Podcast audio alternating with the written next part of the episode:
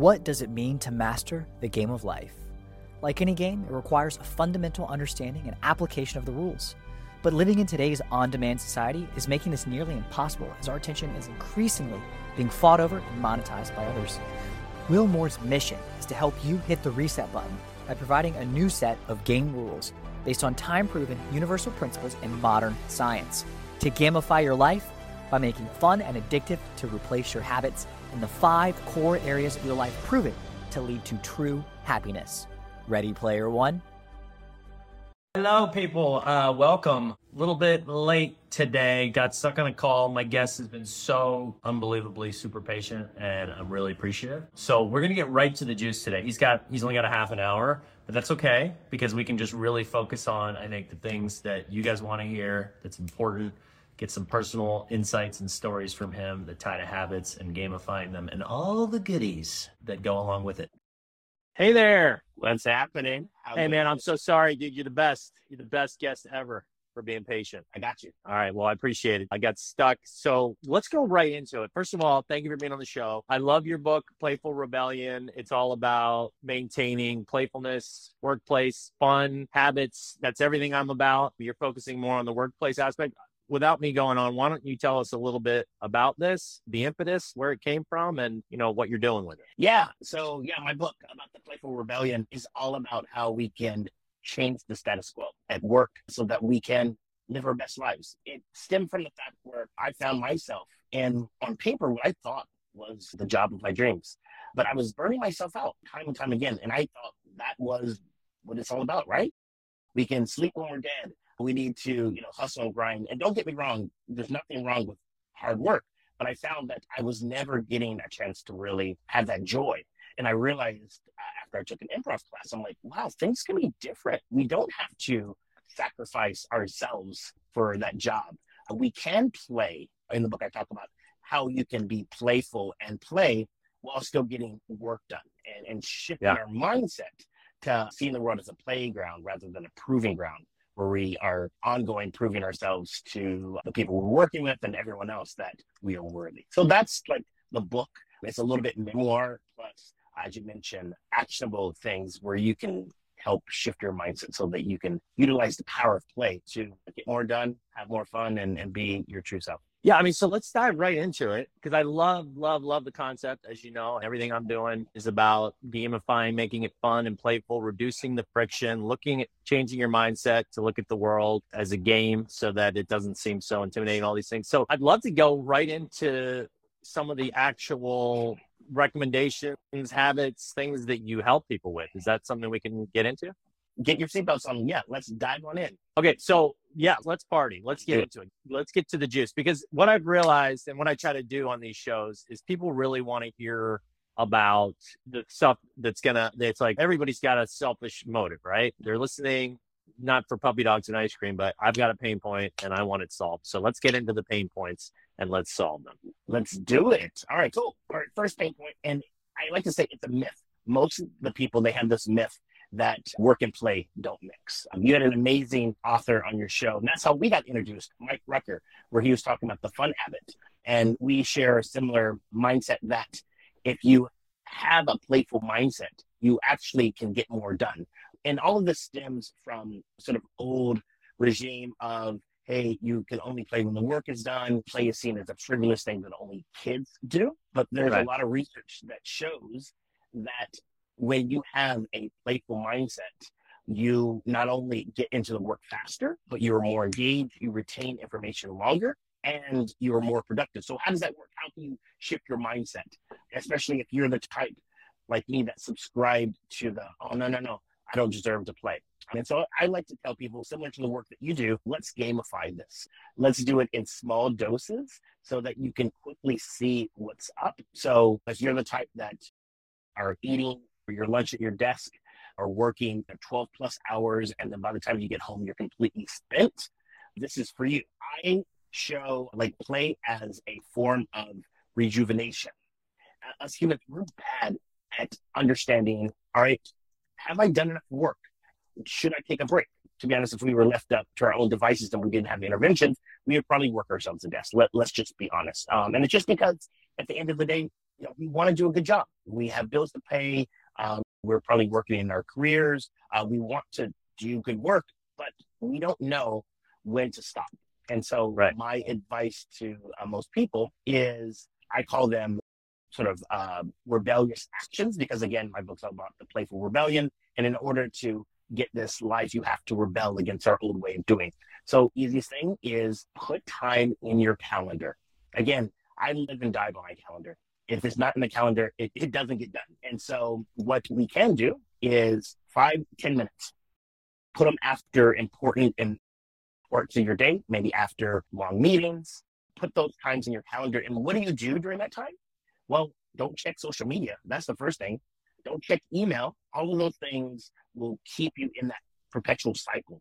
Uh, you're not gonna you're not right. gonna get the benefits. You're not going to rejuvenate your mind so that you can jump back into the work. What can you do that's going to bring you joy? I like to say create a playlist, um, and in that playlist, what are things that you can do in short time periods that, boom, I got this break. Gary said I need to do something quote unquote playful.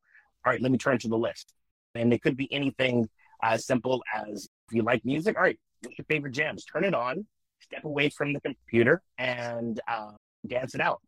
Or a friend of mine, he likes to do burpees. I'm not a burpees fan, but again, now we're killing two birds with one stone.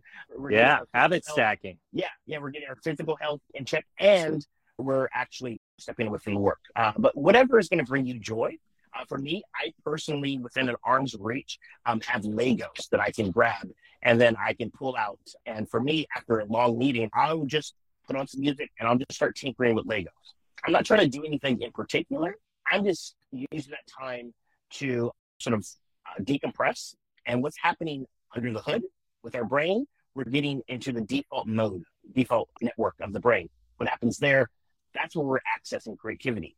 Uh, yeah. That's where our brain's connecting the dots. And so that's first thing. So I want to take a pause and uh, if you want to reflect on that and yeah, what are thoughts? Yeah, let's pause on that. Um, so I love all this and I'm taking notes as we're going because I'm going to convert these into show notes and clips. So basically what I'm hearing is proactively making time for play and fun and to remind yourself that life is to be fun like when you were a kid like why does that have to go away why does it have to be serious all the time stressed dwelling worried about money your weight your looks right? And i think by proactively doing this and putting it into your calendar you're using one of these behavioral science principles of making it obvious and making it easy to remind yourself that this is fun. And just by doing that because i took this yale happiness course and it talks about this just by actually taking that time and reflecting and ruminating in something that makes you feel good, you're literally spiking your dopamine, not just for the short term, but for long term. Yes.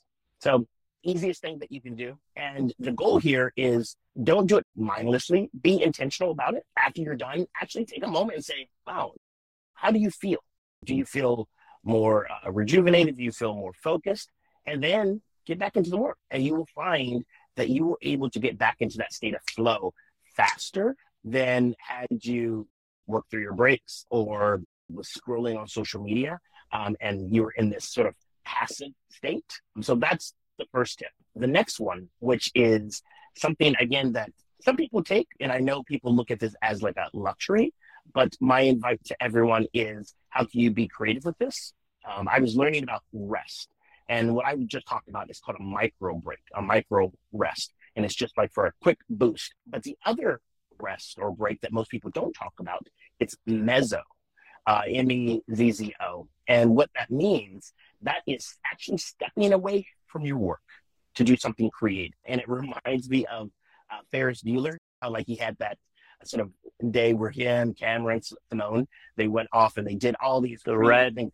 Yeah, we all picture that red car and the slow motion of when the valet guy's stealing. Whee! Yeah. yeah yeah. they went to a baseball game, they went to the museum, they got out. Um, and so, yes, they were being rebellious and skipping school, but there's something to that. When you take time away from the work, again, your brain is still working on these challenges. Um, there's research right. to show they were looking at inventors and how inventors quantify success is the number of patents and inventions that they do. And they found that inventors that had um, hobbies um, outside of their core area of work they created three times more inventions than inventors who just did the work. And so what we're doing here by having like one of these mezzo days is uh, just giving your brain a chance to just unwind. It's still going to be working on these challenges. More importantly, you might actually find a connection to solve a challenge that you're dealing with while you're stepping away. Because I like to ask everyone when you're trying to come up with a big idea, do you normally come up with it doing it, or is it in the shower or on a job right. or something else? I love that because I think that's so true. If you think that work when you're working is like just okay this is what i'm working and when i'm going to get all my good ideas and i'm going to get the work done and it's all going to be during this time you're crazy that's not how it works a lot of our best ideas come when that like you said that default part of our brain that creative part is being active and ironically I don't know exactly the science behind this. Maybe you do, but one of the times I find best for that is right when I'm falling asleep. And maybe it's because I'm about to enter into dreamland and my mind is just completely letting go. And it actually kind of drives me nuts. But I've gotten some great ideas from it, so I'm not complaining. I have my phone next to me and I have my Todoist list. Uh, it's an app that I use, and and I'll just go right in and I'll just plug that idea in real quick. And I've gotten pretty good at it to where I can speak into it and just say it real quick because I don't want to disrupt that I'm about to fall asleep. But it's super helpful and neat. And then I wake up and I'm like, oh yeah, that was a good idea. Sometimes the ideas were crap, but a lot of times I implement them into my stuff. Yeah, great points. And yeah, there's just something about when our brain again goes into that default mode. I don't know all the science about like the alpha waves and stuff like that, but the reason why I feel like we don't do this more often is that we have this belief that our value is tied to the time that we spend working, actually actively working on um, the things that we're doing. And that, in my opinion, is not a good way to live. You're going to end up working yourself to death. And so I, I know people watching this may be thinking like, Gary, I, I can't afford to just take Fridays off and go gallivanting around. I hear you. How can we be creative? Maybe three hours on a Friday. And again, I found this all accidental. And then it took years of me doing this and looking back and reflecting, like, oh, that's why this is working. And so my meso break was at 6 p.m. So I actually left work at a decent time on Mondays and for two hours, I was completely focused. I was completely present. I was doing these silly games. Again, rejuvenated my brain, my spirit. And then I would go uh, back to work the next day and was able to, because I'm, I'm, I, I'm, I'm more focused. And then I found over time, because like you said, something I look forward to people on Sundays, what are they? They're like, oh my God, I have to go to work on Monday. But me, I'm excited because I have something to look forward to. And then I started bringing some of these uh, games that we were playing back. So if you don't have the liberty to like take a full day off, how can you be creative? Maybe it's a few hours at the end of the week. Maybe you schedule something in your calendar, like a, a sports thing. I know they have like um, co-ed sports and stuff like that, or maybe uh, a pottery class right now. Um, and they find that it's very meditative and stuff like that. So again, you have to be creative but the intention here is um, not like, oh, this is a frivolous thing. No, this is actually you be the best. So, and let's get back. So, what did it do? So, you took some of those concepts and you took them into the workplace. Let's talk about that and how, like, the actual going to the class. Yeah. So, again, this is my local improv uh, theater. I live here in San Diego. Um, my intention was not to like be on Saturday Night Live or anything. Matter of fact, my intention, I heard that it can help you increase uh, and be better at public speaking. And so uh, that's why I took it. Uh, but again, your brain's always making connections. Your brain was working in the background. And some of these activities that were helping me personally be um, a better listener, I'm like, oh, this would be great for our team. And so, like, mm-hmm. I would mm-hmm. just bring these games in. And as a director um, of a young team, I'm at the time was pretty young myself. I was always looking for fun things for us to do. And right. again, these activities were little play breaks for us, but they had huge ramifications. One, it was creating high levels of psychological safety. So what that means is people felt comfortable being themselves. Uh, the research shows that teams that have high levels of psychological safety end up being higher performers than teams that do not mm. because they can speak up. Uh, they feel comfortable speaking up without potentially being ridiculed. Um, Love and that. the other thing is um, we're in a fun way we're working on we're working on um, active listening. We're working on thinking on our feet. And so this is a low stakes environment. And when the stakes were higher, because we, again, we were habit stacking, we were working on these things in the background, we were more likely to um, use this new behavior than if we were to just take a class where we were just actively taking notes. Right, right. Which makes it really hard because habits are these sticky little fellas that they dig themselves in deep. And reading a book or just learning about it once, it's not going to stick, right?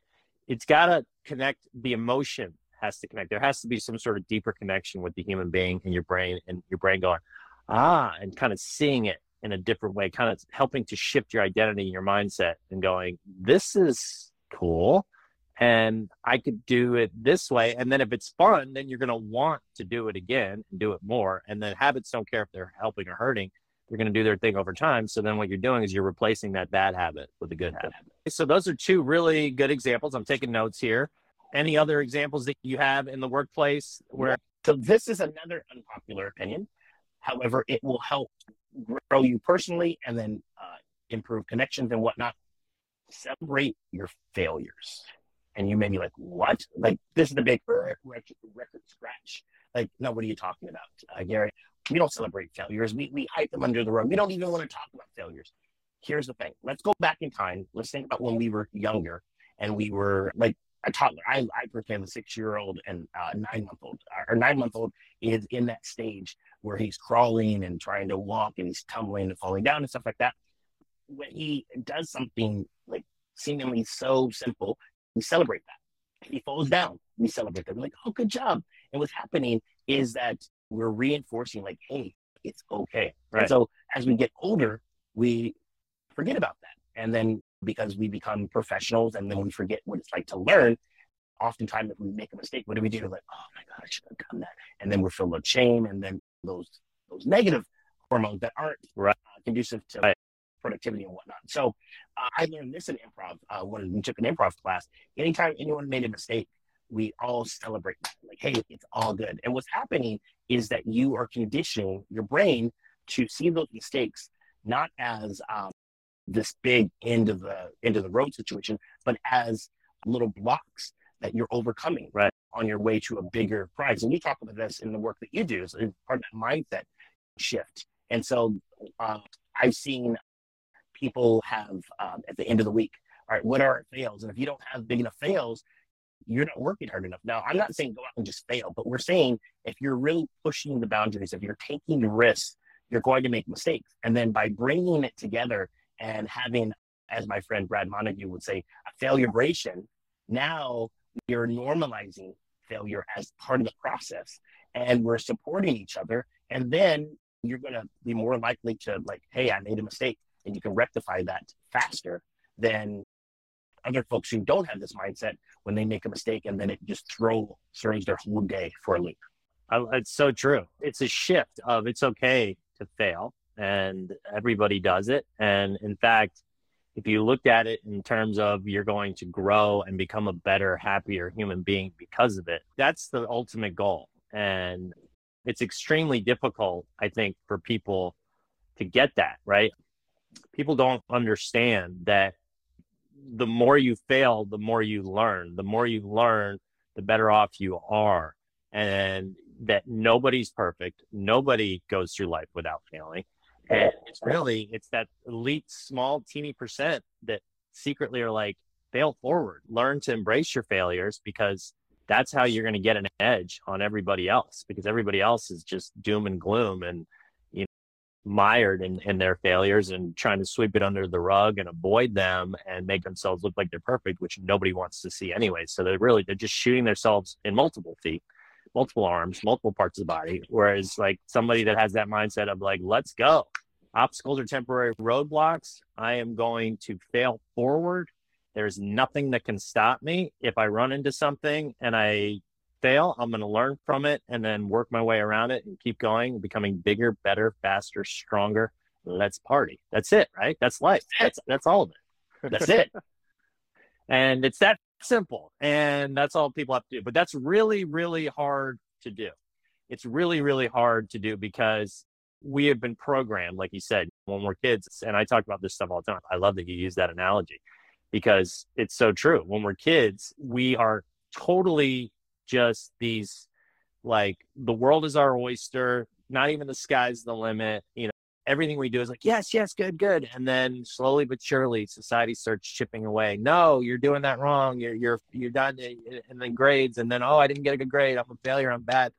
And then a lot of times by the time they reach young adulthood, it's like game over. And they feel like they're already just sort of like defeated and, and just kind of treading.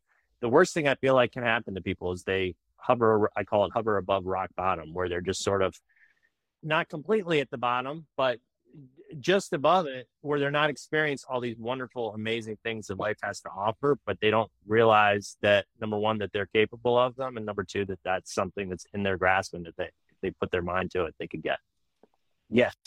And that is what people like yourself and me we want to unlock that for people to let people know that hey, this right. is something we all have access to, and and this is again one of the reasons why I called the book "The Playful Rebellion" is that you could read about it and you're like, oh, that's interesting, but in in order for you to truly live it and step into it, you have to get past that uh, dissonance, and it right. does require you rebelling against those old beliefs that don't serve you anymore. And I like to say uh, is shifting our mindset. Um, I mentioned this earlier. I learned this from my mentor. Uh, her name is Gwen Gordon. Um, you know, she talks about like the different ways that we can see the world, and typically we see the world as a proving ground where we see other folks as competitors, um, and we're walking through the world trying to prove ourselves. And as a result of doing that, we're going to be prone to overwork. We're going to be prone to not playing. We're going right. to be like at that state of uh, Adam Grant calls it languishing, where it's like we're not in depression, but we're not necessarily thriving. We're just, like you said, hovering over rock bottom, and we just think that's how it should be. When in reality, is if we can shift our mindset and see the world as a playground, I call it a playground of possibilities, where in turn we see just like the work you're doing. Like, how can we gamify it where we see these uh, stumbling blocks as obstacles? Because if you're playing a game any sort of game, whether there's a video game or sports and something like that, you hit a little blunder, you're not going to be like, oh, I'm done, throw in the towel. Right. You look at that like, yeah, I need this. All right, it's gonna it's gonna help me level up. Like, who would play a video game if there was no obstacles, if there's no challenges? If as soon as you got it, you're like, all right, cool, yeah, I won. Like that would be so boring. However, in life, when we're presented with these obstacles, we see it as like it's the end of the world. I see it as, oh, it's been put there because you want to level up. And in order to level up, you need to overcome some of these things. Oh, you just used my magic term, level up. I love it. Everything you said, I could not agree more. And just kind of talking about the video game stuff, it's so true. That's why I like to compare life to a game, right? Because we get so mired and focusing on the wrong things. I mentioned that Yale happiness course I took, and it was it was not called the Yale happiness course, but that's what it's nicknamed. It was like the science of well-being. But it basically talked about the fact that by the time we get to a certain point, we have these miswantings and we're craving and we're seeking out all of these things that are actually making us less happy. Right. And by doing that, we're focusing on these things. We're building our habits around these things. We're taking our actions, our life who we are as a person is revolving around these things. And then, duh, what do you think is going to happen? You're going to be where we were just talking about that hovering above rock bottom space. But if you look at life as like, well, I like video games. And in games, if you were to just win in two minutes, it would be boring as hell. Like, what's the fun in that? Like, you got to have challenges. You've got to like lose against the end boss 10 times before you realize, oh, this is how you beat them. Otherwise, it's not fun. And so it's right, shifting your mindset into that more video game type mentality where life is a game. And if you look at it like a playful journey with obstacles to be conquered and end bosses to be vanquished, then that's what it can be. But it's not easy. You have to train yourself to do it. It takes time. And then the last thing is who are your allies? Who are the people that you're playing that are in your corner? And this is what I got from uh, researcher uh, Jane McGonigal um, in her book SuperBetter. Um, Love her she she talks about having those allies that you can turn to that are going to help you power up, that are going to give you those interventions uh, when we're sort of in that stuck stuck space. And bringing it back to work, some people think like, oh, I need to separate myself. I have my work life and I have my home life. I don't. Those are just those work people. However, there's data to show if you can find a work bestie. I'm not saying that you share everything, but someone that you have as a confidant, a colleague that you can really look to to support you, you are going to enjoy your job even more. You're going to be even more productive. And it makes me think back to that old job that I had where I was the director. We were one of the largest digital marketing agencies in the world, and we had some very tough clients. And those tough clients beat us up time and time again. And after some of these calls, we would support each other. We're like, all right, cool. All right, let's let's pick it back up. It's more about them. It's not us. And I look back on it. If I didn't have that, man, the work would be so rough. So my invite to you is right. like, who can you turn to? Maybe it's a colleague at work, maybe it's a friend, but that is your playmate. And my challenge to you is send them a, a funny meme right now. Tell them how much you appreciate them because at the end of the day, we have one life. And Bronnie Ware, uh, she was a nurse working in hospice care. She said some of the regrets of the dying is that they regret not letting people know how much they care about. And it's something that I think about a lot. Well, dude, you just nailed. This was the perfect interview. I'm glad this happened. This was serendipitous. I think I'm gonna prep all my guests to be like, look, you have awesome wisdom. Let's just go right into these pain points and how you're helping solve them because you just boom, boom, boom, boom, just went through it, and nailed it. I took some great notes. I'm gonna put little clips together. I'm gonna focus on the best stuff. This was amazing. Thank you so much, my man. This was, well, thank this was you. awesome. Thanks, Appreciate Gary. It. All right, we'll talk soon, bro. All right. Okay. Bye, y'all. Bye. That's it for the Gamify Your Habits podcast with Will Moore. Subscribe wherever you get your podcasts and be sure to visit moremomentum.com to learn how you can gamify your life.